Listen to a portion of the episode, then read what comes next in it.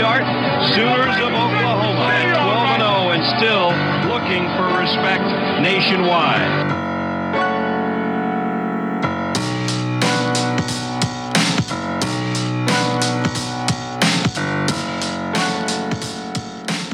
What is going on, Sooner Nation? Thank you all for tuning into another episode of the Barry and Mack Show. As always, myself, Barry, personal trainer, sports performance coach out of Tulsa, Oklahoma, and alongside me, former Sooner wide receiver, 2000 national champ, Mr. Damian Mackey. How are we doing today, D Mac? Happy New Year, B. Doing well. Uh, man, we got a lot to discuss today. Just uh, saw that game the other night. What was that? Friday night, Thursday night, Thursday night. Thursday night. We we uh, a lot of good, a lot of bad, and some ugly. Uh, but happy New Year's to you. Happy New Year's to the Sooner Nation. Salute to the Barry and Mack community. Appreciate you guys for everything you guys done. Looking forward to 2024. Got some things in the works. Uh, by the way, salute B, still collecting checks. I appreciate that. Getting collecting checks, doing the things we love. It's never. Did you get your check Yep. the other day? I got a check the other day. I don't- I'm sure you yeah, so uh, it's nice. having a good having a good time and and and chopping it up with my brother.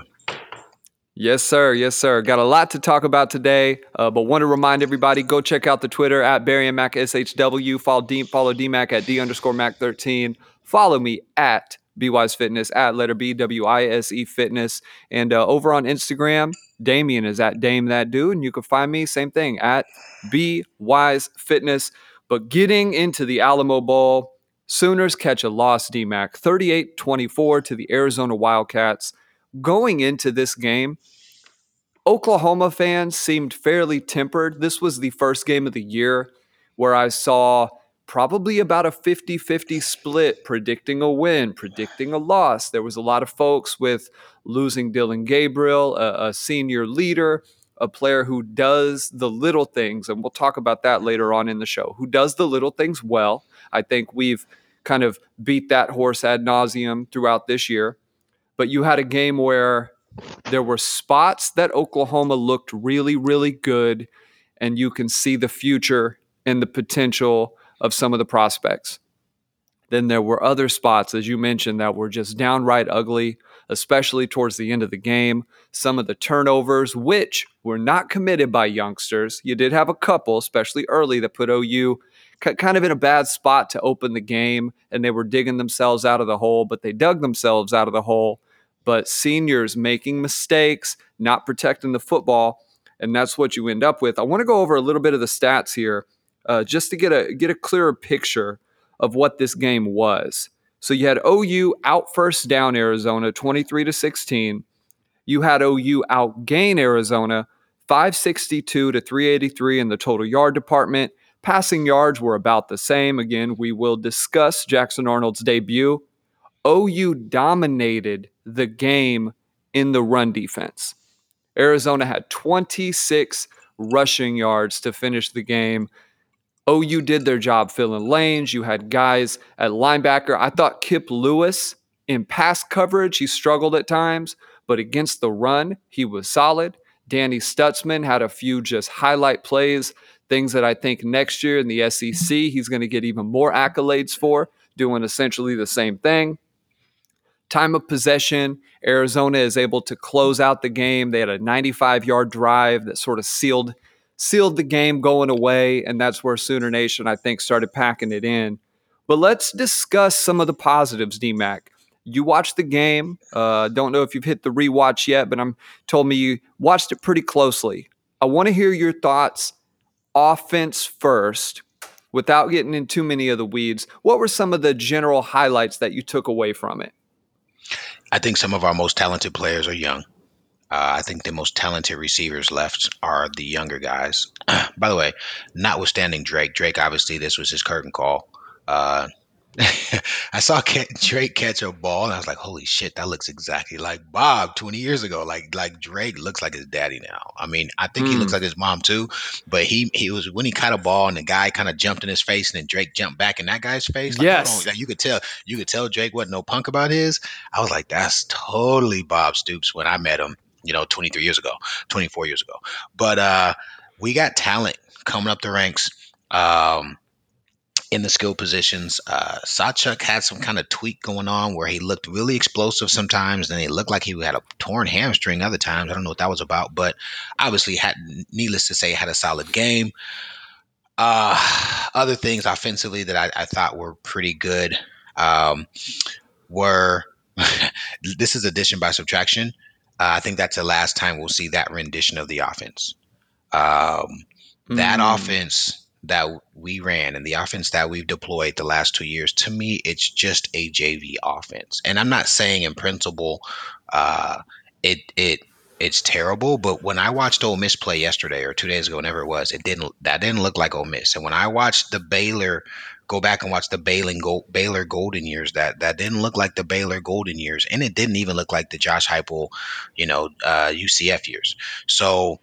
Uh, I was happy to hear and get confirmation that that's not Seth's offense. We were running uh, what was left of Lebby's offense. I was I was happy to see the pup go out there and keep slinging it. I know we'll kind of go into details about that here in a bit, but he went out there and slang it. And I think the worst pick of the night is the one where he assumes the backer can't get up 13. In fact, I think it was uh, yeah. can't get and, and get underneath that that seam route he's trying to hit or kind of that in cut. Uh, and that guy went and mitted it. But aside from that, he's a tick late recognition's a, a little off. I liked seeing him go through adversity and keep chunking the ball. And then I, I think his athleticism, uh, his moxie. I think you learn a lot. You learn more in losing than you do in winning. And so in a game that really didn't matter, went to the tune of two seniors coming back just to say, "Hey, man, I want to make sure the pup doesn't get creamed." You know, I think it. I think it's good that, like you said, the offense went out and put up half a thousand yards in a game against a quality opponent who ended up as a ten win team. Uh, who they had dudes. They they they they you know. Oh, for sure. Pac, Pac ten style, but those guys have guys who could play, especially on offense. Um, for me, for me, contextually speaking, a lot to like. Obviously, I wanted to win the game. Obviously, the O line was an abomination uh, but I will talk philosophically about some strategic stuff in the second half that I think we could have won the game easily. And and I'm not even talking about Farooq and his his his the things he did. I'm talking about if based upon how the game played out, we could have won if philosophically we made one diff, uh, one tweak. So I'll get into that in a bit though. Let's go over to the defense. You know, they, they give up 38 points, but quite a few of those points came off of turnovers. The touchdown that sort of took the lid off the game, if you will, the deep throw uh, going right to left that Arizona had where a receiver got behind. That one was off of a turnover. They still allow 26 rushing yards, you know, three about 350 through the air. And there were moments in the game where it felt like the defense had pretty good control of what was going on. There was a stretch there between the second, I want to say right at the very end of the first quarter into kind of late third where OU's defense felt like they were controlling the game. They had dialed in on how to defend for a little bit. They were they had some momentum going. They were getting home. Watching Kendel Dolby work that left tackle was stuff that I think bodes well for them going into the SEC next year. That was really really good to see in my opinion. A guy who struggled towards the back half of the season but seems like he might have picked up a few things in bowl practice, might have dialed in some of the assignment stuff because I thought overall that was one of his better games. I thought For 15 sure. did a pretty good job. But talk about the defense. What were some of the positives there? Things that Sooner fans can take into uh, the first year of the SEC with a little bit of hope. Yeah, I think it's. I think we are pretty well solidified on the second level with depth. Uh, I don't know if people saw, but like Dasan was playing true linebacker. There were plays where Dasan and Dolby were in at the same time. Uh, I think that's a plus. I think that's a position for him.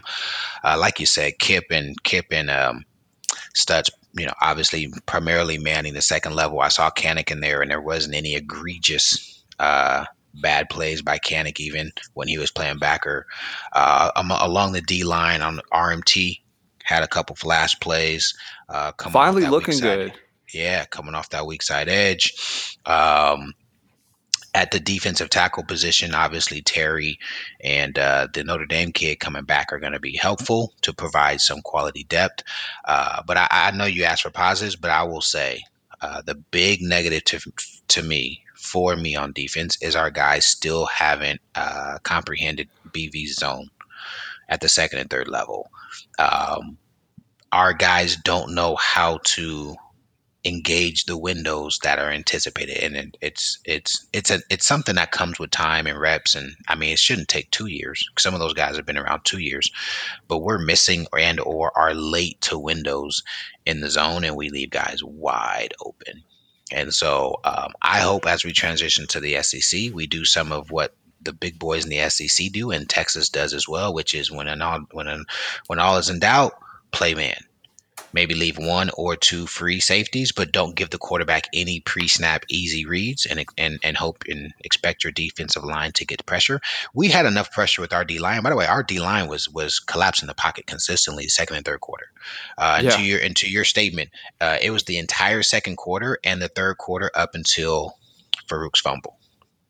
We mm. dominated their offense. We went from down 13 to up, I believe, 12 or 13. And then after the fumble, they scored like 21 unanswered and uh, put the game away. But um, we have to level up. I, I think it's just trust at this point. I think we have good enough. I think we roll into the SEC. So I don't want to spend a ton of time on Arizona. We'll talk about the game too. But I think today we have enough talent uh, on the defensive side and, and in the secondary to line up against everybody in the SEC, even Bama and Georgia, assuming we're 100% healthy, and say you got to out athlete us, right? Uh, 26 played well. Can I? He did. He he he he he he, he had some good plays, uh, even over and beyond the interception. Kid played well. Peyton was lost in space a little bit, but I couldn't even really. I didn't even really understand his position. I know we were in the 30 front, and so we had an additional back end player because that that provides an additional. I was going to ask you about that. Him and Reggie yeah. played a lot with Bowman. Was he just playing like a true nickel? Is that what that was, or? I got to go back and watch it. I because he at first I thought he was playing Cheetah, but then I was like, nah, there goes Dobie right? And so I know in, in the old days, BV had two separate 6 DB packages. One was called uh, obviously Dime, and then the other was called Six Pack. And in the Six Pack role, Roy was truly a linebacker. Roy had linebacker responsibilities, whereas in Dime, Roy was the sixth DB which he had different responsibilities. So I gotta go back and look, but it was definitely personnel we had not run all year. And so I, will go back and, and, and, peruse that because it, I'm like, yo, what is you know? At first I thought he was the the cheetah, you know, kind of the nickel backer who's who's flexible enough to do both, but Dobie's on the field too. So I, I got to go back and, and and rehash that piece. Um, Peyton's good enough to going into the fall be a guy who can be counted on and I look forward to seeing that. I heard about the rumors with Woodi and if he's coming back or maybe being asked to, you know, go to the NFL or whatever. Woodi's a team guy. If he comes back, I wouldn't have an issue with it. But I think we've got talent that can go out there and play like Woodi plays. So for me, the bigger thing, Barry, is watching the game. Uh, you looked at the numbers. We outgained them over almost 200 yards. We outrushed them over 180 yards. Um, and we had six turnovers to one. And a lot of those turnovers were uh, at our own fault. Right. Mm. I mean, Farooq is, if Farooq, I like Farooq, but if he doesn't play, we probably win the game. That's that's a harsh way to say it. That sounds pretty shitty. I hate I you know what I'm saying, but like, man, dude, people don't forget, people don't remember. First second quarter, we're we're going in to score a touchdown, and he makes a good play, and he cuts up, and then boom, uh, 13 punches the ball out at about the 12 yard line, which is a possession where it, otherwise we can assume we score at least three. But obviously, yeah. we take seven off the board. And then, of course, the, the critical play, we're up two scores, or getting ready to go up three scores. They've already basically kind of quit. If we score in that possession, like they don't even make an attempt. Game's they, over. They, yeah. they, they put out the white flags. You're going into the fourth quarter, you're up three scores. Um, perfectly thrown ball I mean, I'm glad they didn't give that to Jackson. That is a fumble. Um, and obviously, the kid takes it back for a fumble, scoop and score for a touchdown. Boom. Ladies and gentlemen, we got a ball game. So, is what it is. I feel good about most position groups. We'll probably talk about position groups. And when we talk about the one everyone's talking about, the offensive line is a is an issue. It's a big issue. Um, by the way, they looked untalented. Holy freaking moly. I was like, yo, this does yeah. not look good. So, uh, you know, that'll be my biggest concern heading into the SEC.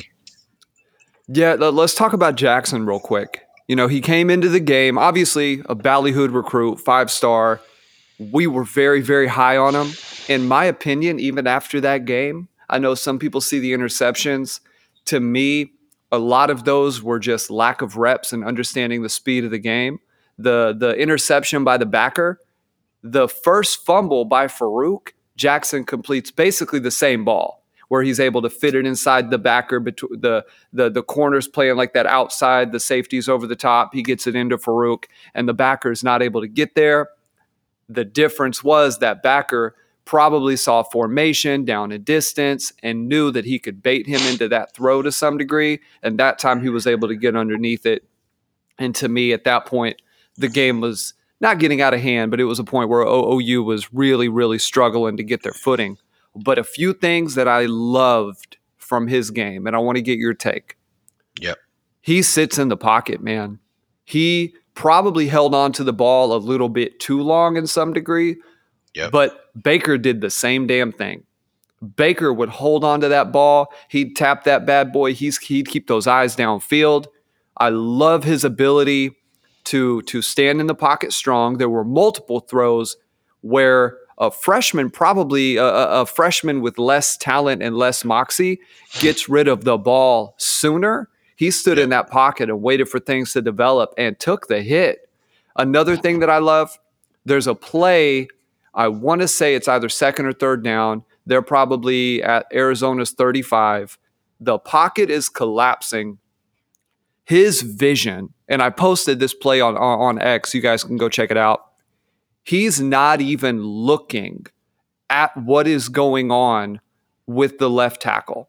He has pressure coming. He feels it. He doesn't put his eyes over there. He feels it. He probably sees it in the periphery and he takes off. He steps up.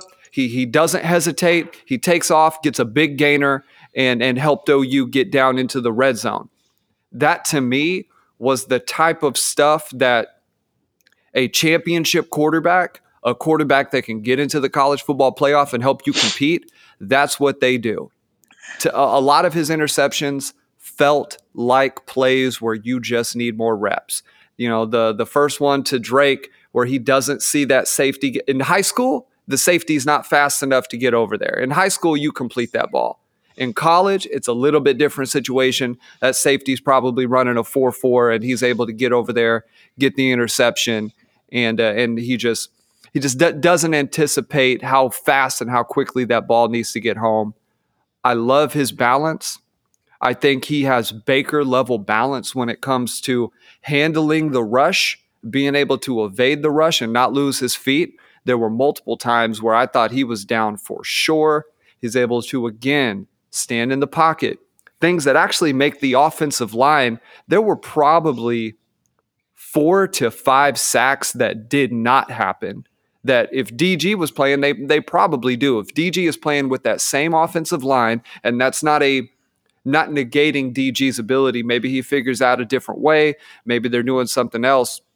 But if he is hit with that same contact, it is likely a sack. So, just my overall point. What was your take on his performance, DMAC? Well, how do you think this bodes going into next year? I think it bodes well. So let's talk about a few things strategically first. Number one, you, uh, it was very clear to me by the third quarter that we had a condensed playbook. Um, Jackson had maybe eight or nine throwing concepts to choose from. We didn't have a running back screen. I mean, we, whatever. Let me not. I don't know what we had, but what I do know is we only showed about eight or nine passing concepts. Um, number two, um, although Jackson is a RPO, he comes from an RPO uh, background at his at his high school, he proved on uh, Thursday night or whatever night that was that that's not the only thing he can run. He's not a system quarterback. Jackson's gonna do well whether or not we run uh, fun and gun. You know, we run uh, Leach style. He'll do well turning around and, and, handing the ball off and running a ton of action off of what he runs. And so I the diversity in which his skills translate is also very attractive. The ball pops off his hand, that's very attractive. He didn't underthrow deep balls, that that's attractive. Did you see the no, the nose of the ball? It went up and then it came down. Yep. That's very attractive. The ball turns over. That means he has the arm strength, right? To stay on top of the ball, which means that's more when your quarterback can stay on top of the ball, that's that's a longer distance. They have pinpoint accuracy accuracy right? And so that mm. big that's a big deal. It's a big deal. If a quarterback has to shoulder the ball, right? We we talked about Dillon throwing from the hip. He throws the ball up and the receiver has to adjust to it. He just has to run to the football. But if you can stay on top of the ball, you have pinpoint uh, accuracy at a longer at a longer clip. Um, obviously, he's more explosive when he runs the ball. Obviously, a bigger, stronger kid. Kid's 18, 19 years old and did not look undersized uh, in the game. Whereas DG's a grown man and, and has the grown man girth, but is still. Uh, he's not a better athlete than anybody on the second level on most teams we play. I'm talking about DG. Dillon Gabriel, I mean, uh, Jackson Arnold can run away from some backers. Jackson Arnold will be too big for some corners to deal with on an island when he's a sophomore and a junior and he's six two and a half, 213 pounds with more girth. It's not going to be a mm. corner feeling really comfortable trying to make that tackle. Uh, and then, and then, like I said earlier, kid made some bad throws. Um, by the way, let's talk about the interceptions. High school football, there is no defense where you go from a two to a to a three or a one, whatever they were going to. I don't know if it was man or zone. I got to go back and look. Where there's a robber who knows the windows to rob, right? Even if a high school calls robber, the the the, the, the DB is just replacing. He's not necessarily jumping, right? Phenomenal play, phenomenal play by that safety. Um, you know, uh, I have no fault to Drake because as a receiver, Drake feels it and slows down, expecting the ball to be put on him, which is what a experienced quarterback would do. That turns more into like a uh, a hitch than it does a slant. If the if the if the inside receiver feels their safety trying to replace and come into that hole, you stop and you put the ball on him again mm. that is that's that's like that's like two weeks of practice. That's not going to be a difficult thing for jackson to recognize. And then the second one on the on kind of the outside will type play where again it's drake and the guy the guy moss is drake poor drake right? Again it's just late. Or it's just a flatter throw either or. Either he can throw it with the at, at the point in which he anticipated it and puts it more on a line. The beauty is dillon could never make that throw on the line. Jackson can or he anticipates it and throws it a tick quicker, and then the, the safety can't get there, and Drake's catching it one foot in, one foot out. So those two interceptions are not a big deal. Um, even on the third one, where the backer kind of the backer doesn't kind of nothing. The backer makes an exceptional play what I fault Jackson on is is is is assuming his arm talent is better than D1 athletes. I think on that play, he's just not accustomed to a second level defender being six one, but probably jumping 30, 35 inches, right, with a vertical and having long, longer arms. He's a better athlete. That guy simply makes a play a high school kid can't make. And so hmm. um, I see that play, and and you know when he when he throws, I'm like, oh. But you see quarterbacks all the time fit a ball over a backer, he puts it on the line, commits it. I, I'm excited. Uh, you know, you know what I think about. You know, correlation and people are, you know, whatever. This might be hyperbole or exaggeration. What's the kid from Ohio State who's a rookie in the NFL? What's his name? Stroud. Oh, um, Stroud. Yeah, C.J. Stroud. He reminds me of Stroud. Stroud is unapologetically saying, screw y'all and y'all tenure and all this NFL blah, blah, blah. I'm playing football. And if Farooq doesn't fumble twice, I think that's a message. I think I think the narrative if Farooq doesn't have two fumbles is simply that Dillon didn't play great, but you saw the moxie and and and, and the ex- excellent uh, ceiling of Jackson. Regardless, even mm-hmm. with the third interception and the first interception right? I think we I think we keep those, but OU wins, and everybody's talking about Dillon had two TD passes and two or three. He he doesn't need three interceptions at that point, right? He has two interceptions, two TDs, 300 yards, but look at all the throws he kept making. Um, and so when I look at Jackson Arnold, and and obviously, you know, I am, I, you know, I'm, I can be transparent. I am uh, further confirming my thoughts. There is a bias there, but man, even with the loss, you see the ceiling. It's not even it's not even fun to talk about relative to him versus Dillon Gabriel. There's no relativity there. One kid has to be perfect in order for the offense to be elite or or very good. The other kid, right, has the potential to on any given drive to make every throw. And defenses and defensive coordinators are going to know that going into the SEC. Yeah, well, one of the things that stood out that, that I predicted would stand out, that was the best YAC we saw from the quick game all year. Multiple receivers catching the ball right when they're getting out of their cuts. Anderson, Tawee, the little wheel route he throws to Tawee to pick up the first down, where it's basically on Tawee's hip before he even turns around. That was a phenomenal anticipatory throw. And that's what you've got to have if you want to go out and beat teams that can play high level defense. Again, felt like reps. I, I talked to quite a few football kind of guys, kind of old heads who coached the high school game, and they said that offense, kind of as you stated, it was incredibly scaled back. There was sure. not a whole lot for Jackson to even uh, work with. There wasn't a lot of wrinkles or counters to to to what Arizona was doing. They were basically playing straight up but one of the issues that felt like it really impacted OU's ability to control the game, not necessarily get the lead, but to control the game was the offensive line. So the 200 yards, and, and I said this online, it, it needs a little bit of context. There's a 62 yard run by Sawchuk, which you can't take this out, but I'm just saying from a per, uh, percentage of what plays were successful versus weren't, and how a coach is likely going to view the game on a play to play basis. You had a 62 yard run, an 18 yard touchdown, and you had a 15 yard run that made up kind of the bulk of the yards. You take out those three plays, OU averaged about 3.75 yards on the ground and, and did not look consistent right? As you said, it felt like multiple plays, especially a right tackle. There, there's a play where that defensive end just jumps the snap and he's behind. I want to say it was Sexton at the time, and he had no chance, no shot. And that guy at Arizona, it's not not a knock, but he is not the level of talent they're going to play in the SEC with Alabama and LSU and and Texas again. The guys they're going to be lining up with. It is a different animal it felt like the athleticism just was not quite there. And I know they're missing guys, but this is the guy who's playing next year. These are the players. Other than freshmen or transfer portal guys, these are the guys.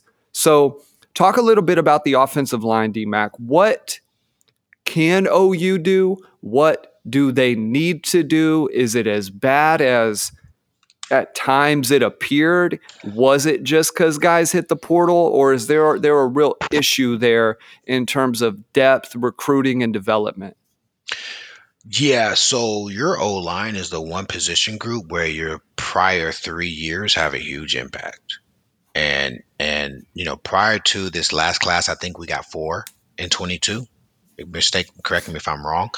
Uh, we've been we've been averaging two and three and tons of busts uh, the years prior. That that is a 100% developmental and recruiting issue that Coach Bedenbaugh has to own. He has to own that. Your own, like he's been here since Link's been here. Like like he's been here since Bob's been here. So so of the of the position groups where uh, philosophies change and strategies change, Bill is one of the guys who he he stayed through both regimes. These are his dudes. He's cooking with his ingredients. And uh, listen, I, I know there were some cultural issues between Byrd and Bedenbaugh, but you got to figure that shit out. Byrd's been in the program three, four years. Byrd's a guy you need to his fourth and fifth year uh, level up and become a dude because Byrd's a guy who's going to get a cup of coffee in the NFL minimum. For the sure, kid has too many tools, and you can't just let a bird walk out of your program. I'm not gonna. I'm not gonna. You know, belabor about Green. We all know there was some behind the door things going on there. I think it's pretty easy to see and say that there was tampering happening there, and I get it. The this part of the game, the NIL component and, and the money, you're talking about uh, a legacy building money some of these kids are getting. That's going to shake up character. People with low character, or maybe just OU's not in the ballpark, or people willing to pay more. It's, it's kind of an economics deal.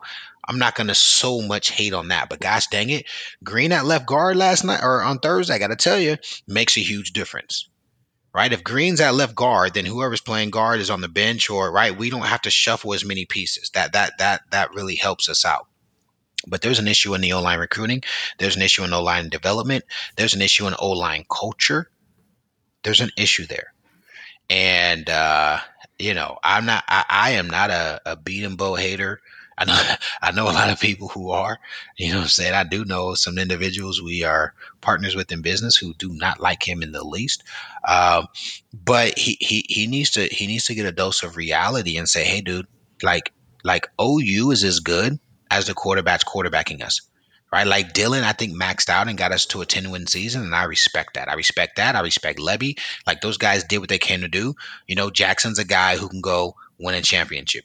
I don't think you can win a championship with Dillon unless you got championship caliber players all over the place in other areas, and we just haven't had that as of recent, right? But O line, man, listen, go watch the film. Holy fuck, freaking! try not to cuss. We look extremely unathletic. When we lost to Bama and Kyler was the quarterback, they had Quinn Williams Quinn Williams jumped off the screen. Go watch the game. Our O line, by the way, was not great that year, but it didn't look as bad as it looked in the Alamo Bowl when it came down to plays where the defense says, I know you're passing. We're going to bring the house. Stop us. In that fourth quarter, I went from, oh man, this is a good game to holy shit, this is so bad in about a possession and a half. We got six holding penalties. We got six holding penalties the last six minutes of the game. And by the way, they were legit. There were a couple on them that they didn't call, by the way. Our, our, guys got held a couple times, and, and salute to the rest for calling a few for us in our advantage. We're not accustomed to feeling that because the Big 12 yeah, just doesn't call. That was a little you know, different. yeah, yep. the Big 12 doesn't call holding for us on defense. But um, it was bad. Sexton's a guy who, as far as I'm concerned, he's got a lot of development to do in the offseason. I know he's a guy penciled in to be a starter. Uh, he hasn't shown that since he's the guy. Did he get his ACL torn first play of the game against Not FSU that, last year? Uh, was that Sexton or Taylor? I think that was Taylor. It may have uh, whoever it was, whoever the case may be. Sexton's the two Jacobs. Some, yeah, I know, right? Sexton's got some growing to do. Um, the seniors, I appreciate them for coming back. That meant a lot. McTwire and and and Rouse, I believe, those guys won't be here. Uh, the beauty is the kid from Great Britain's playing well in, in the in the All Star games. He's out there kicking some ass. Um, man, 52 on that on that pick six or the scoop and score fumble. Man, he looks like a bad athlete. I mean, it, it just mm. doesn't look good. So on the offensive side of the ball, I think we need to go ahead and clean up with another two or three portal guys. Now, uh, and I, I, can't take credit for this. Caleb said it, and I haven't been reading the group chat so much, but uh, who would have known? You know, three fifths of Michigan starting offensive line are portal guys. Who would have known? Ole Miss has literally coined coined the recruiting strategy, and I think Colorado too, of high school recruiting's cute. We're going to go get guys who we know can make a difference. Um, I think there's something to OU saying, hey, dude, we got to go get two or three more seasoned, experienced guys because what's in the cupboard right now, it's scary. More than any other position, the D line's getting the two tackles to come back makes it makes things better for us. Plus, we got three dudes coming in. Yeah. We got Stone, we've got Nigel. We, I mean, we've got some uh, Jacob, whatever the kids. Like, we got some guys coming. Plus, we kept some some experience. Backer is a position I think's loaded. Probably loaded. The most, the most talented kids aren't even playing yet. Carter and Samuel, and, and then you got Stutz, who's an All American, and you got Kip, who he's got another year to grow and develop. Corner is a position where we're long, we're fast, and, and again, all of those guys who play 10, 20% reps, they're going to get a chance, right? We, we've got guys who look the part. Receiver, I think we're good. Between the guys we got coming in, plus the kid coming back off the knee, and obviously Anderson and Gibson, who are like those guys, man, I, they they showed me a ton this year. Uh, we're good. Running back, we're good, right? Tyree, I, I, think I assume he's coming back based upon the fact he left the portal. Um, obviously, Sawchuk and Hicks. We didn't get to see a ton of Hicks this year, but Hicks is a guy. And then we got the number one running back in the country. We got the starting. We got the number one QB from the 2022 class, plus Hawkins and the other kid. So quarterback makes me feel good.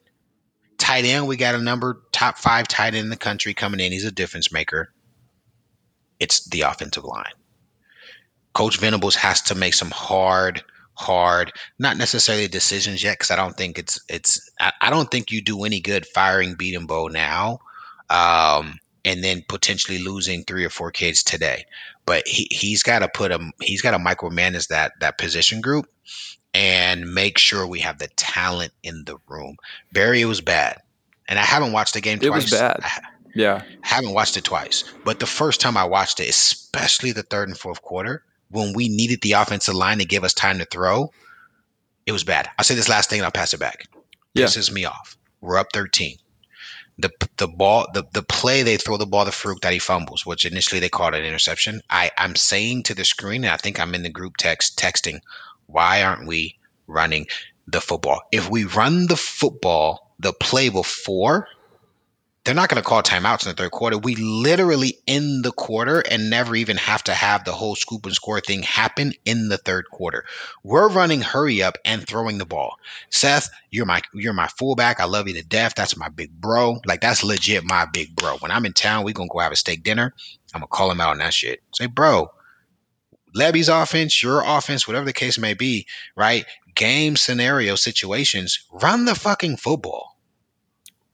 Yeah, we're in the fourth quarter. It's third, it's second in whatever it is at that point, and it's just a different dynamic to be in the fourth quarter down 13 versus it's still the third quarter and we scored a touchdown. Now we're down six. Let's go play ball.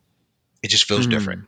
So that really, you know what I'm saying? And I said it before the fumble happened, and then I saw it happen, and I'm like, damn. You know, I was saying, I was like, damn, I wonder if that's a fumble or a pick.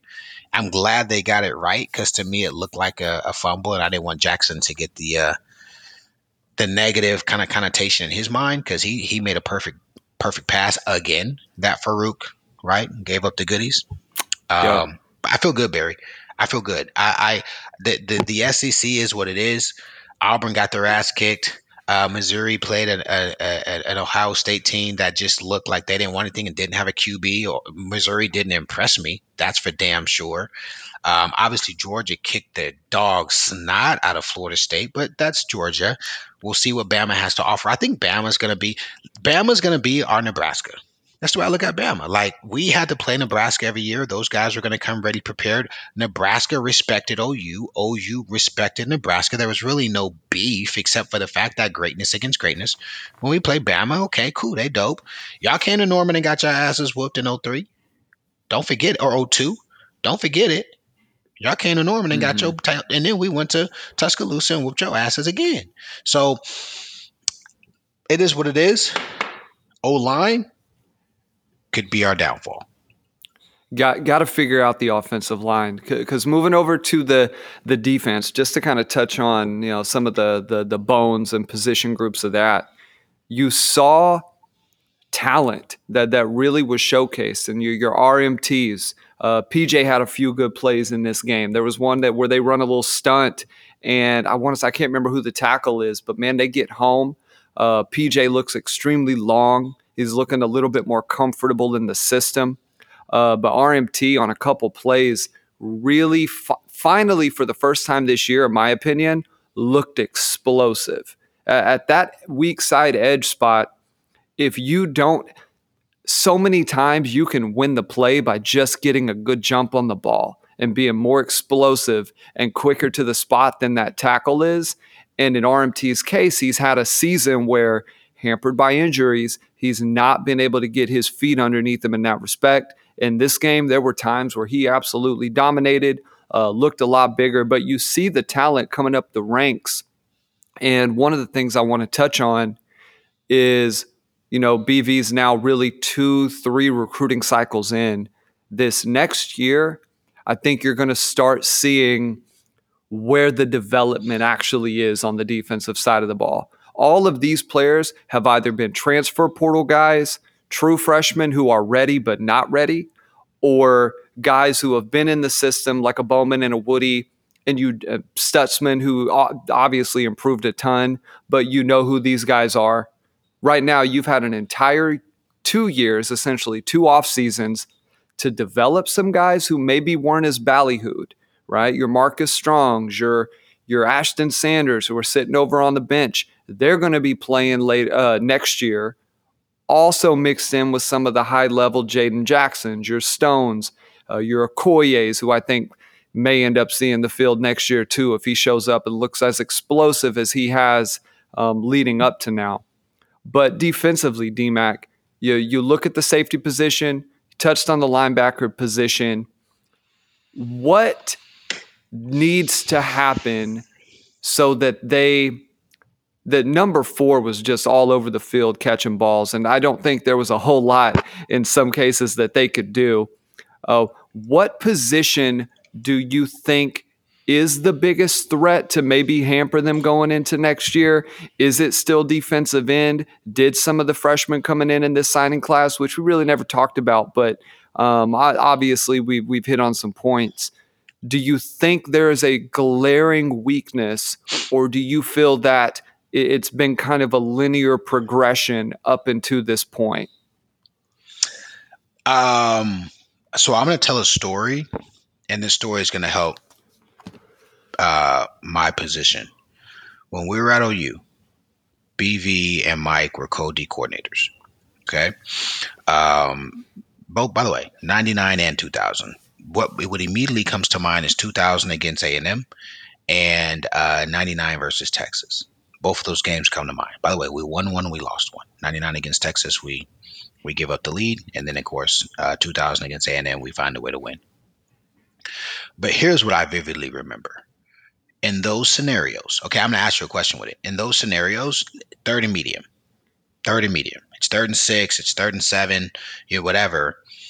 We got two, we got two D coordinators, and sometimes they're both on the field, even in some scenarios. Mm. But they are, you know, they're in the headsets, and and Bob, Bob is too. Bob can hear everything. He's got both channels, offense and defense, and Man. you literally, like, we literally, Barry, there would be yelling matches and I'm not trying to like give up sooner business. I think it's well documented, right? Like the coaches when we were with our years, they were young men. They were in their mid late twenties or early thirties, all of them.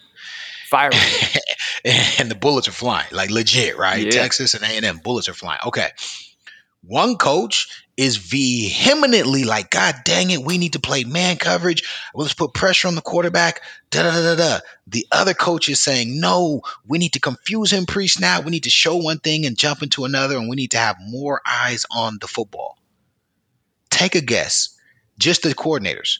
Which coordinator wanted man across with with more than they could block and make him make a quick decision, and then which was the other that wanted to confuse them pre snap and then jump into something different? Just take a guess. BV was the latter. Am so, I right? So look, every Tuesday, Wednesday practice, we had uh every Tuesday, Wednesday practice, we had uh one on ones. We had one on ones, right? And look, by the time 2000 season, it was a thing. Okay. By the way, it was such a thing that like Spurrier would be like, if you get if you get D'd up too many times, you ain't playing. Like for us, we're in meetings and we're watching film, and it's like, yo, Mackey, if D Strait or Roy Lee or who somebody Mike T, uh, I would go against Ante. Ante, Ante, it got to a point by the time 2000 came, Ante couldn't guard us. Ante's like a backer. He's just in a DB body. He didn't have the feet or the hips. He couldn't guard us. So Ante, we we, we couldn't even go against Ante. By the way, that's no diss to OJ. OJ was a dog. He was great in zone, but just one v one receiver, D1 receiver versus a, a, a, nickel or a slot safety, he couldn't guard us more often than not. If he didn't get his hands on us, forget about it. So it's really Mike T, D Strait, Roy Lee, like like uh, JT Thatcher. He he never came down. We would beat the snot out of JT. JT couldn't guard us, right? It's really those three. So Coach Spurrier is like, look, if, if those three guys shut y'all down, like you sit in the bench Right. So imagine you're in a Tuesday, Wednesday practice. Like that's the level. That was the standard when I was at OU. Like that's what it was. By the way, one on ones are fake. It's five seconds. There's no rush. There's you know what I'm saying. So so Mike Mike Stoops would get pissed because sometimes yeah. somebody would give a little extra wiggle. Okay, but here's my point. We get to one on ones, and you'd hear every single time. You'd hear Mike Stoops say, "Brown coverage." And and we would we would, or or man Brown, man Brown, and we would all look at each other and be like, "What the fudge?" But colors meant man. Colors meant man, right? And so we'd get to game day, and you know we split the fifty offense on the offense on the north side, defense on the uh, south side, or whatever, however our stadium is, whatever. Um, but uh, we'd hear Mike Stoops in the headset it, it would, he'd be saying one or two things. He'd be saying blue or brown, blue, blue, blue, blue, blue, and then you could hear whatever, like BV saying his thing, and then you could hear Bob hands crossed, like, nah, this time we're gonna do five, you know, cross dogs. No, and then and then it'll be other times where, where, where Bob like, hell yeah, hell yeah, blue double cross, blue double cross. And my point is, philosophically, you hit the nail on the head. Mike Stoops wanted to to run man and put the defense in a position where mm. there's no pre pre snap easy reads, and we're bringing heat. Um, so so so here's the second half of that piece. We play Texas. They've got Kwame Cavil. Mike wins that call. They call a outside screen. We run man. We have a man blitz. Two guys block the corner. The tackle leads up on the safety. If you go watch the play, it's the game that puts the game away. Uh, Kwame Kwame Cavil run. They run some kind of slip screen to the outside receiver. They score untouched. Like we don't even. We're not even in the ballpark. We blitz everybody out of the play. They double team the corner. Tackle leads up on the safety. The kid high steps into the end zone. Right. That's the play that makes the determination on OU Texas, and then we play A and M and by the way, Robert Ferguson is kicking our ass. In my opinion, 2000 season, Robert Ferguson was the best receiver in America. He played so amazing that day. So amazing. And then we went when we played for the national championship. Um, he like transfers to NC State or something. I don't know what the hell happened the next year, and he's playing for NC State or whoever the hell he was playing for, and he killed them too. I mean, he was killing, like the kid was killing, right? But anyway, same scenario happens on the on the T Marshall interceptions. They're arguing: Are we going man? Mm. Are we going zone? BV wants to go zone, bring some type of blitz or or show some type of blitz. Mike wants to go man pre-snap, and of course we go zone that play. And of course T Marshall undercuts the in cut, boom, intercepts it, pick six to the house. So so what's my point? I think philosophically, well, I know BV likes to play zone. He likes to have a ton of people with eyes on the football. Um, what I have seen happen the past two years, though, Barry, is our DBs and backers, for the most part, are not savvy enough to really understand route combos and find and sink into the proper window. We get our asses handed to us. We like consistently Kansas. I mean, preseason, the KUs of the world, and of course the big dogs of the world. They they give us problems. I believe philosophically that we need to trust our DBs. I think we have good enough talent at corner now to just take away the pre snap stuff. Hey, dude, I've got you man v man QB. I'm not hiding it. I'm either taking away the slant or I'm taking away the or the fade, or I'm such a dog. I'm playing you head up and you got to win either. I ain't giving you nothing pre snap. And we've got to start eliminating that pre snap comfort for quarterbacks. Against Arizona, if we jump out of zone and jump back into man, because we got our we've got our guys on defense. But Kani yeah. Walker follows four. Woodi is opposite that. We got Bowen, we've got Dolby, I mean, and all the puppies in tow. I believe if we put 26 on four, of course, Gentry's in and then he's hurt. He, he got hurt. I don't know what happened to him, right? He's in street clothes the second half. Um, but we've got good enough. We've recruited well enough in the secondary to play more man and put defenses in a position where they can't just out scheme us on third down go watch LSU. And I know this is a bad year to bring the LSU comparison up, but for 20 years, LSU says on third down, we're running man. Our D line is better than your O line, and we might bring one more. Maybe we will, maybe we won't. And our two safeties are deep pre snap, so we're not giving you the fade. You can't just throw it over the top. Beat us. It's a hmm. hard pill to swallow. It's very, very, very difficult to just feel like you're going to win. Hey, DBs, reroute, get them off their timing, right? So the quarterback can't just say one, two, three spot. You can't do that because the receiver's getting touched in those first five yards. To me, that's where we've got to go. Because if you go position groups, right?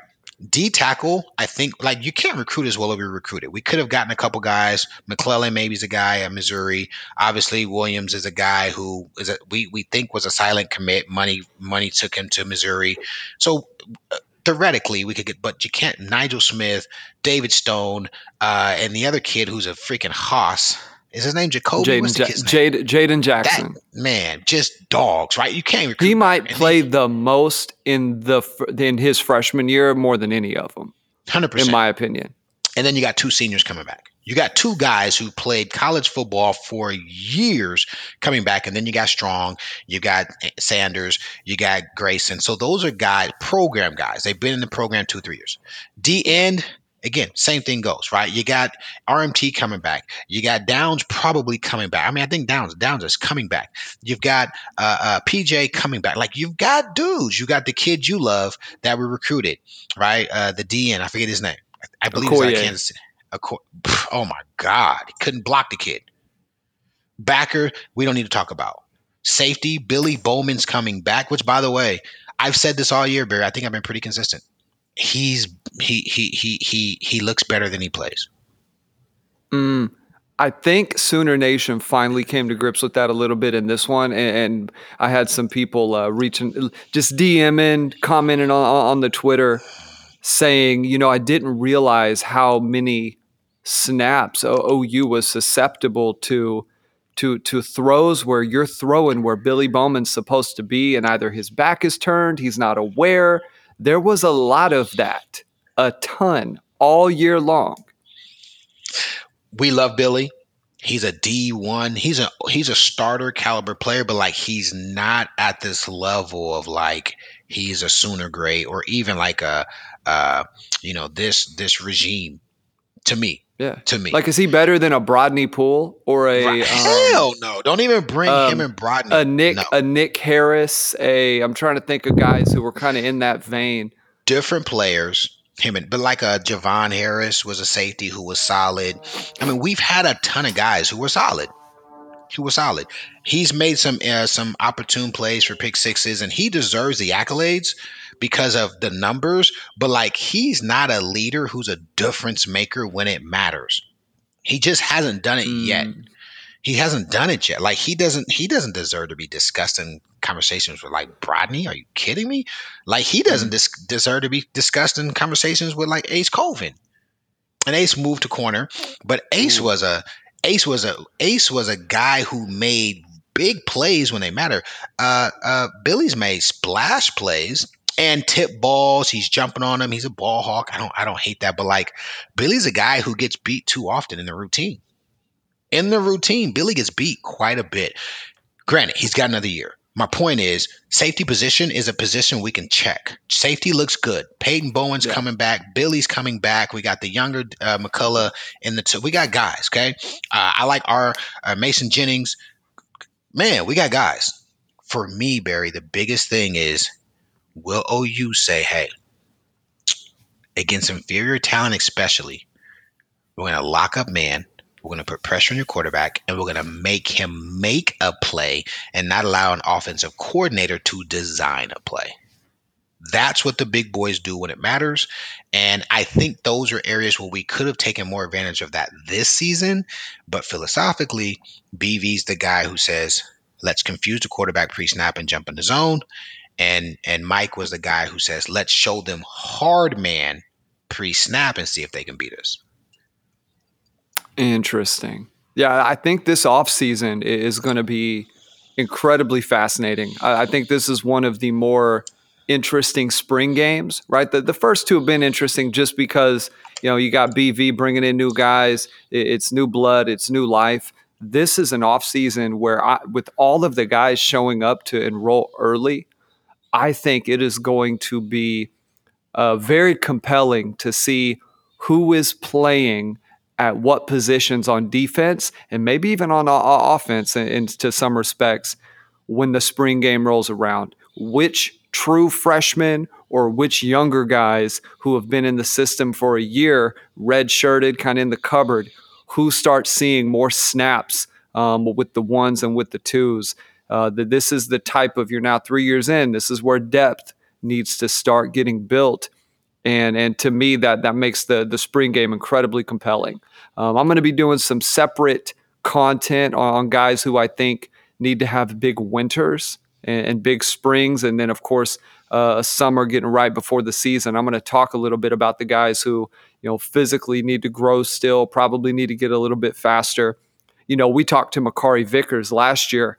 I think he's interesting, especially with the interview we did with OU bringing in some other guys at corner, developing a guy like Jacoby. You got a Wagner, you got a Gentry does a Makari grow into a, a little bit bigger body? And do you start looking at him at a, at a safety spot? Does he, you know, maybe come in there as a, as a cheetah who can really cover? Right, he's a guy who's not going to be taken advantage of in a lot of one-on-one scenarios just by how he moves. He was an elite prospect when OU got him. I think that will be a very interesting uh, uh, the trajectory to watch with him. Uh, but man, before we get out of here today, uh, two things. First, that Nic Anderson touchdown. Beautiful play. beautiful throw. But I'll be daggum. What me and DMAC predicted the first start of the year, we put a stake bet on it. Um, I had Drake Stoops leading the team in touchdown receptions. You had Nic Anderson. They end in a dead ass tie, gridlocked 10 apiece. Uh, but of course, I'm going to take credit because the bowl game doesn't count. So I, am just playing. Um, 10 touchdowns for Nick. That's not the rules we said. Nah. We said. nah. 10 touchdowns for Nick, 10 for Drake. Um, I, Nic Anderson coming back next season. I think he's a guy who really has a chance to uh, to do something, uh, barring any injury. But man, this college football playoff, you got Texas going up against Washington. You got Alabama playing Michigan. You know, we didn't talk about it a ton, but when they showed Michigan and the uh, the playoff committee when they do the announcements and you watch the video of the Michigan players and you see all the teams excited about where they're going, eh, about where they're going to be seated, and you see the Michigan team when they uh, when they announced that they were going to be playing Alabama, it was not a lot of exuberance. So going into this, you, you got these games um, on tomorrow. Uh, I think Texas is the first game. Alabama, Michigan might be the second. Uh, can't remember how that order is going to go. Who do you think wins these semifinals, and who do you have taking the Natty? I'll, I'll actually go first on this. Uh, I think Washington is going to show why they were able to to handle Oregon like they did. Washington is going to surprise some teams on the defensive side of the ball. They got some guys on the defensive line who can really play. They got a corner, I cannot remember his name, who can really play. They got an outside linebacker who can really play. Uh, I know Blake Mullen, who uh, shout out to Blake uh, being hired by OU Insider. Super big move for Blake. Uh, super proud of him, man. The, the, the Lord's got him, and he is uh he is on an amazing trajectory for his career. So big shout out to Blake Mullen. Y'all go show him some love over there on X. I think Washington gets by Texas. I think Alabama gets by Michigan. I think this just feels like the kind of year where Alabama has a they sleepwalk through the early part of the year. They pick up steam down the stretch, and when you give Saban a long time to prepare, this feels like a perfect Saban type season where they don't come out of nowhere, but they they kind of rested at that six, seven, eight spot move up in that last week after beating Georgia. And I think Alabama ultimately gets it done against Washington. And uh, Saban can hopefully ride on into the uh, sunset pretty soon to open the door for some other folks uh, because, man, he has just built a monster over there. How do you see this thing shaking out, DMAC? First things first, I owe you a steak. I haven't forgotten. When we finally hey. get together, bro, the entire night is on me. So just be mindful Woo. of that. All um, right. I've got Washington beating Texas. I'm I'm biased. I want them to beat Texas. I will be cheering for you, Dub. So there's that. But I also think the matchups work in um, Washington's favor. This is a quarterback driven. Uh, this is a quarterback driven league, and Penix is just better than Ewers. And so, however, Ewers when he's on is, is can can make things happen. I think Texas's biggest um, opportunity is along the, the, the defensive line. However, Washington just won the Moore Award, so there's that. Um, but listen, in a in a in a world where everybody talks about Texas's receivers, Washington's are better. In a world where everybody talks about Texas's quarterback, Washington's is better. I think Washington's biggest issue is going to be on the second level. Their backers have to be able to control the run because if they they don't, they have shown consistently all year, especially against Oregon uh, in that first game, where those guys will get lost, and you'll be able to sneak tight ends. And the kid at Texas, they got a you know the kid at Texas is a really good player. Um, if they don't stop the run, Texas is going to be able to play action that ass, and, and they're going to beat them on the second level. I don't. The third level, it's going to be pretty even. Both teams are uh, solid on a second level, but I don't think either secondary is something where you're thinking about a ton of NFL home cooking. Um, I like uh, Penix being able to make a key play when it matters. I like the opportunistic ability of the UW defense. Um, I think they'll bend but not break. And I think Ewers throws the ball to the defense one time and mm-hmm. Texas loses. So I'll take UW. On the other side of the coin, believe it or not, believe it or not, I'm taking Michigan, and here's why. I so first things first, Alabama does not have a difference maker at running back, which is very that's very true. far and few in between. And Michigan will be pinning their ears to make sure Milroe doesn't beat them with his legs. Michigan secondary is legit. They're legit.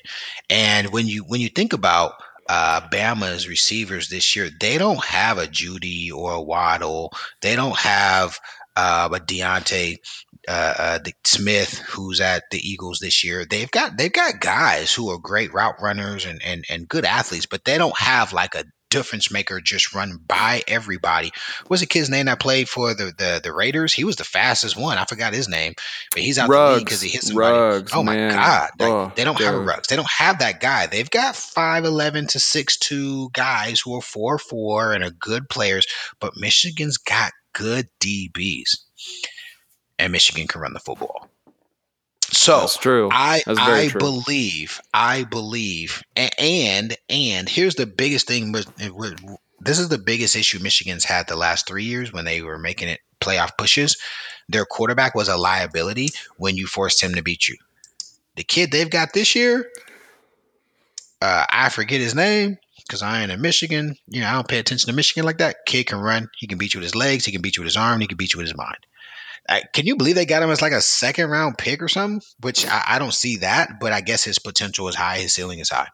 Yeah, he moves Michigan, his feet really well. He, he's got a good arm. He's a four five. He runs a four five. I said, what? He runs a four five. I forgot the kid's name, but he's a stud. Well, he's not a stud, but he has the ability to beat you in multiple ways, which means they'll have to scheme him different. I've got Michigan and Washington, which is a classic Pac-10 versus Big Ten uh, Rose Bowl. That's a Rose Bowl teens. matchup, man. Yeah, for my teenage years, Michigan and UW were both big time programs back then. I'd like to see UW win it. Um, I'm kind of partial to UW. One of my buddies coached there a ton, a long time. Actually, he coaches at Oregon now, which I'm like, man, you ain't my dog no more. When he was coaching at UW, loved him. He's a receiver coach. Mm-hmm. Now he's a receiver coach at uh, Oregon, and uh, I don't like Oregon so much. But I think I, I would like to see UW win. I think Michigan probably wins. Um, if you made me bet money, I'd say Michigan finds a way to beat uh, Bama, and Michigan beats UW in a game where their defense suffocates the the UW offense, and then UW does not have an answer to the Michigan run game. Man, I just I do not want to see Texas win it for a lot of reasons. One, because they're Texas, but two, the the recruiting advantage in different scenarios is going to be. Uh, when TCU did it, that was cute. That was a great year by TCU, but they went out to the to the Natty and just got run by Georgia. Man, uh, before we get out of here, did you hear Kirby Smart's comments after the the Georgia game? No, what is that? Basically talked about the bowl season And of course, I'm sure he's happy his team went out there and performed well. But uh, I'm going to paraphrase, but the gist of it was he said that that was one of the worst bowl games he had ever seen, been a part of, just because of the amount of players who portaled out and basically made the game worthless, right? Uh, Georgia wins the. I think Georgia still wins even if FSU is healthy, right? But obviously, if Jordan Travis is playing, I'm about to say it healthy, probably is a lot closer. healthy? Okay, I'm, t- I'm talking about for the most part healthy. I still think Georgia probably wins, especially if it was a playoff scenario. It's just so hard to bet against Kirby Smart when he has time to prepare. I, I think he was a big key cog in why Bama had so much success for as long as they did, and now They you see him doing it at Georgia. They were invincible when they had Kirby. They've been beatable since he's left to Georgia, for sure. Hundred percent. So, but his comments were interesting. Uh, you know, before we get out of here, you know, next season you got the twelve team playoff. You know, teams that are nine and three, 10 and two are going to have a shot. It's going to make more games more interesting next year, and we'll dive into what our predictions for for that will be next season. You know, as the off season rolls around, but how is something like this for you as a former college athlete where back then the bowl season was was your cap on a good year right? Everybody was playing you know maybe you had a few things like you might have had a dismissal right? That plagued ou a couple times guys getting in trouble in the bowl season. But now the culture of opting out has become so prevalent and it's not even that i disagree with it. For the player it is the right move to get an extra well, when you're trying to cut weight maybe for the combine to get an extra two week jump on that three week jump is massive right? That's the difference in you running a 4-4 or 4-5-5 and you running a 4-4-7 right? It can be a huge huge difference in the amount of time that you prepare and can cost you a lot of money. So i don't disagree with it but how do you as college football as the ncaa make the bowl season compelling again beyond obviously going to 12 like well what do you do to make it interesting and make the players want to stay in the game and compete Listen, B, I haven't watched three games this season. I didn't remember OU's game until the night of. Someone at work was like, "Hey, OU plays tonight." I, we, I have a girl my on my in my office who uh, played with. She ran track when I was at OU, and she's like, "Hey, the game's tonight." I was like, "Oh yeah, the game's tonight." Like I have not, I haven't watched, I haven't watched two games. I Yeah. watched all of our game. The 12 team playoff is is is you know the first thing it is is karma. We would have had it this year if not for the ACC. Yeah. dumbasses. and Florida Florida State would have had a chance to, to to win or lose on the field. So there's that. I, I'm excited about the 12 team playoff. I'm excited about first round home games. I'm ex- think about how exciting the so NFL like even the NFL and the NBA. I the NBA the NFL is closer to how I remember it being a kid. It is, but the NBA is tra- like I don't even watch the Lakers play. I might watch ten games a year. I watch all of the playoffs. NBA Yeah. playoffs, I freaking love it, right? Because everybody's 100%. playing. They they they've got to go play. I haven't watched ten Laker games this year, and I'm also not a LeBron fan, so there's that. But I believe the the season between um I would I don't know if it's the BCS or the plus one. The plus one seemed pr- pretty legit. You know, the plus one seemed pretty legit, but like I can't remember the last time I gave a damn about college football games in the bowl season. Probably it's probably been eight years. Um, and it's gotten worse with the portal. It's gotten worse when what's the kid, the running back from LSU, who's now a journeyman. He played for Tampa for four or five years. He was the first guy. Fournette, he was- right? Fournette was the next AD, Yeah. right? He was the first Yeah. guy who I remember opting out in a game. Like I forget, screw that. I'm gonna get ready for the combine. And since that, it kind of Mm. opened the floodgates. Um, I believe the 12 team playoff is going to make bowl games like literally just like they might as well might as well just call them exhibitions. Right? Like the OU game, I could care less whether we won or lost. We already got to 10 wins, check. The puppy's playing the entire game, so I wanted to see what he could do. I didn't care whether we won or lost. And no major injuries, I'm good. We lost to Arizona. Damn it, I wish we would have won, but I literally had no emotion attached. Like literally. It's not even your team you've watched the whole season. That's Right. not oh, that's not the 2023 version of Right. Oklahoma. In fact, Dillon's probably already in Eugene. You, like I need to call my Yeah. boy. I'm like, hey, bro, is Dillon there? He's probably already, or, or maybe he's Yeah. at their bowl game with a jumpsuit on. Who knows, right? So, like, by the way, to me, Dillon's not a a long-term Sooner great. He's not. Salute to what you did, but damn it, you like I I played my last game as a Sooner and was concussed. I'm a Sooner. I'm a Sooner. I I get it, and I don't have hate for Dillon, and I don't think he's a bad kid, and I appreciate what he did. He got us a big win versus Texas, and and he helped right the ship. But like, I'm not dropping the standard of Sooner great. I'm not dropping the standard of what it means to be a true Sooner because the times have changed. He could have said, "I'm going to come back in the fall, and I'm going to make you guys make Jackson Arnold transfer, transfer, or we're going to win a championship because of me." Kid took the money. Kid took the opportunity to guarantee his position, and I don't hate him. I'm not a hater. I'm super grateful for Dillon, but he's not a Sooner great for me. I don't care. Like to me, the standard is the standard.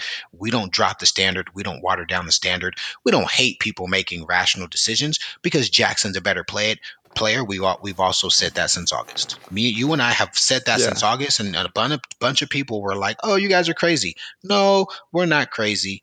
You know, this thing played out about where it should have played out.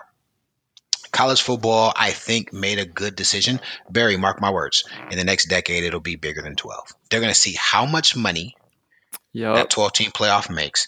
They're going to say, wait a minute, the NFL does 16. I think the NFL does 18 teams now, right? I think it's top seven now, right? You get the top seed and then three That's right. Yeah. three three wild card games the first week. Uh, I wouldn't be surprised if 16 and or potentially uh, maybe not 18, but i wouldn't be surprised if they land on 16 and it's two weeks of home games and it's all this. It's a different regime of prestige, and um, I think it's good for the sport. If kids are going to get paid, um, if we're going to monetize everything, why not give teams the opportunity to lose some games and see if, if, if people say Georgia could Georgia is one of the best four teams in, the, in, in in college football this year, then damn it, Georgia should have got a chance to play. But I don't care what no one says. In its current makeup, there's no rational, legit way, in my eyes, a school like Florida State, who played in the conference they plays in, and beat everybody on their schedule and won a conference championship. You can't say because a kid got hurt. Could you imagine the NFL saying, "Hey, Brady got hurt. I don't give a damn how good the Patriots are. Y'all not going to the playoffs." Like to me, that is mind blowing. So I don't even. I take the Georgia loss for a grain of salt. I wouldn't want to play in that game if I if I had aspirations of playing in the NFL, or if Yeah. another program was going to pay me a hundred grand to go in that to that school. Why would I play in a game that's an exhibition where we're not playing for any type of championship, and I have NFL aspirations and or monetary aspirations for my family? What they have twenty five opt outs? I would have opted a, out. a ton. But Florida State was decimated. I think not going to the playoff at 13 and 0 and while I think there were four teams on a neutral field better than them in a sense of like getting it right, they did still deserve to be there. But but the way the the makeup of the whole thing is is, is crazy. And and the fact that you even that if you really go back and think about it, the fact that they started with four anyways when you have five power conferences was just wild to me because you're going to Yeah. leave out somebody any given year who probably is a top team. So I, I think 12 does make it a lot better. There's a there's a press conference that Leach did. I want to say he was at Wazoo back in the day, and it was um might have been like right before the playoffs started. Maybe it was like 13. And his point was if you're going to do a playoff, just do it right. Make it 16 teams, 24, but whatever number you land on, and allow things to play out on the field and make it interesting for every fan base. Because right now it is, it's not interesting. Even the OU nope. game to circle back, that you're not watching the team you watched all year. There's nothing to really play for. You're you're it is a it is slightly more entertaining than than a spring game, and that's only because the other team has a different uniform on. I, but at the end of the day, yeah, like it is, it's not and it's not even necessarily good football now because now you're bringing in a ton of new players who haven't played all year, trying to get them up to snuff for the bowl game. It's just it's so difficult to do uh, because I think this year's rendition of OU, fully healthy with with Guyton playing, um, that I think that probably makes a little bit of a difference in the game just because of how OU was able to get worked on that side of the O line. It's just a matchup that you now tilt in your favor. So, just something to think about. Uh, DMAC, any closing words for for Sooner Nation as we get out of here, man, and we end the 2023 campaign of the Barry and Mack Show. So, uh, yeah. Two seasons in, super grateful for you guys. Uh, we're looking to do big things in 2024. We've uh, gotten closer to some normalcy, and uh, we've made the transition to Dallas. Loving it. Uh, looking forward to being in Norman in 2024. Um, thank you guys for everything. Uh, we are a- absolutely looking to improve and get better. Um, lots of opportunities knocking on our doors, and and every decision I think we're going to make is going to be decisions that are decided based upon how they impact our relationships with our listeners. Um, and, and also, I, I would say, Barry, uh, specifically for you, bro, it's been, you know, it's been uh, challenging time, not challenging in the sense of hard, but challenging in tons of, in terms of transition. Oh, and uh, I always look forward to jumping on with you and, and having these conversations. Um, you know what I'm saying? It, it, makes it easy to want to do it when you when you like the people you work with. And so, Likewise. guys, just uh, be safe tonight. Enjoy yourselves don't beat yourselves up over how many interceptions Jackson threw or, you know what I'm saying, how we lost to Arizona in a game, which was a huge program changer for them and was just a whole hum game for us. Um, pay close attention to what happens to the to the to the program the next six or seven months as we prepare for 2024. And listen, let's be unapologetic about kicking ass in the SEC. I don't, I don't give it the SEC I remember was was whatever. They weren't they weren't not a dominating conference. We can go into the SEC year one and make some noise and let those mother suckers know to respect the DNA of OU because there's only one. So appreciate you guys. Appreciate you, Barry. Um, stay safe tonight, guys. Have a happy new year. Beautiful stuff. As always, go check out the X at Barry and Mack SHW. Find DMAC at D underscore Mack 13 and find me at BWise Fitness at letter B W I S E Fitness and uh, Instagram. Damian is Dame That Dude. Follow me at BWise Fitness. If you are in Tulsa on January 6th, I am doing a fundraising event for autismoklahoma.org. We're doing Deadlift for Autism.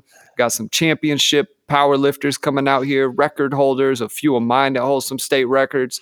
Uh, what day of the week is that? What day of the week is that? Saturday. Saturday. This uh, this next Saturday. That might be a dinner date. I might come out there. Hey. Some, can I get a B Wise Fitness T-shirt? But, oh, brother, I got you. I'll I'll hit you up with the hoodie and the T-shirt, brother. Okay, yeah, I might. Yeah, pull, man. I, I, actually, I'm gonna put it on eighty percent. Let me get my wife's permission. But Woo, let's go. Opportunity to get together and do something good. Yeah, man, we're we're, we're trying to make a difference. Uh, we're, we're just showcasing that everybody can pick up a barbell. Doesn't matter. Um, everybody can uh, can work to better themselves. What fitness and this is kind of not not to take it back to Oklahoma, but like what fitness does for you in terms of improving your life, showing you how to execute with discipline, showing you how to be consistent. It, it teaches you so many things. I've never ever in my life worked with somebody or talk with, talked with somebody where they they got on a consistent fitness regimen, they had some success. I've never heard somebody say, "Man, when I did it, I didn't get any good stuff out of it. I didn't learn anything." I you always learn something about yourself it, it is it is self it is to me the most bare bones like rawest way to teach yourself discipline, consistency, and and how to put yourself first. And and I think and that should not be limited to anybody, no matter your race, color, gender, um, whatever you're facing, whatever obstacle. Everybody can better themselves in that regard, and that's what the whole weekend is going to be about. Um, I got one of my lifters coming up here who is autistic power lifter, but state record holder in uh, for the state of Oklahoma in the deadlift, total, and bench. Blew away the bench record. Um, and then wow. and this year he's he's looking to hit hit uh hit 405 as a 17 year old. Uh, looking looking to get after it. So that's the goal for 2024. Uh, a lot of big goals. You know, not not to be labor, but as DMAC said, this year was a crazy transition year. So thank you guys for bearing with us. Uh, Sooner Nation, it has been awesome. It has been good. Have a blessed, happy new year. Cannot wait for 2024. We will see you soon.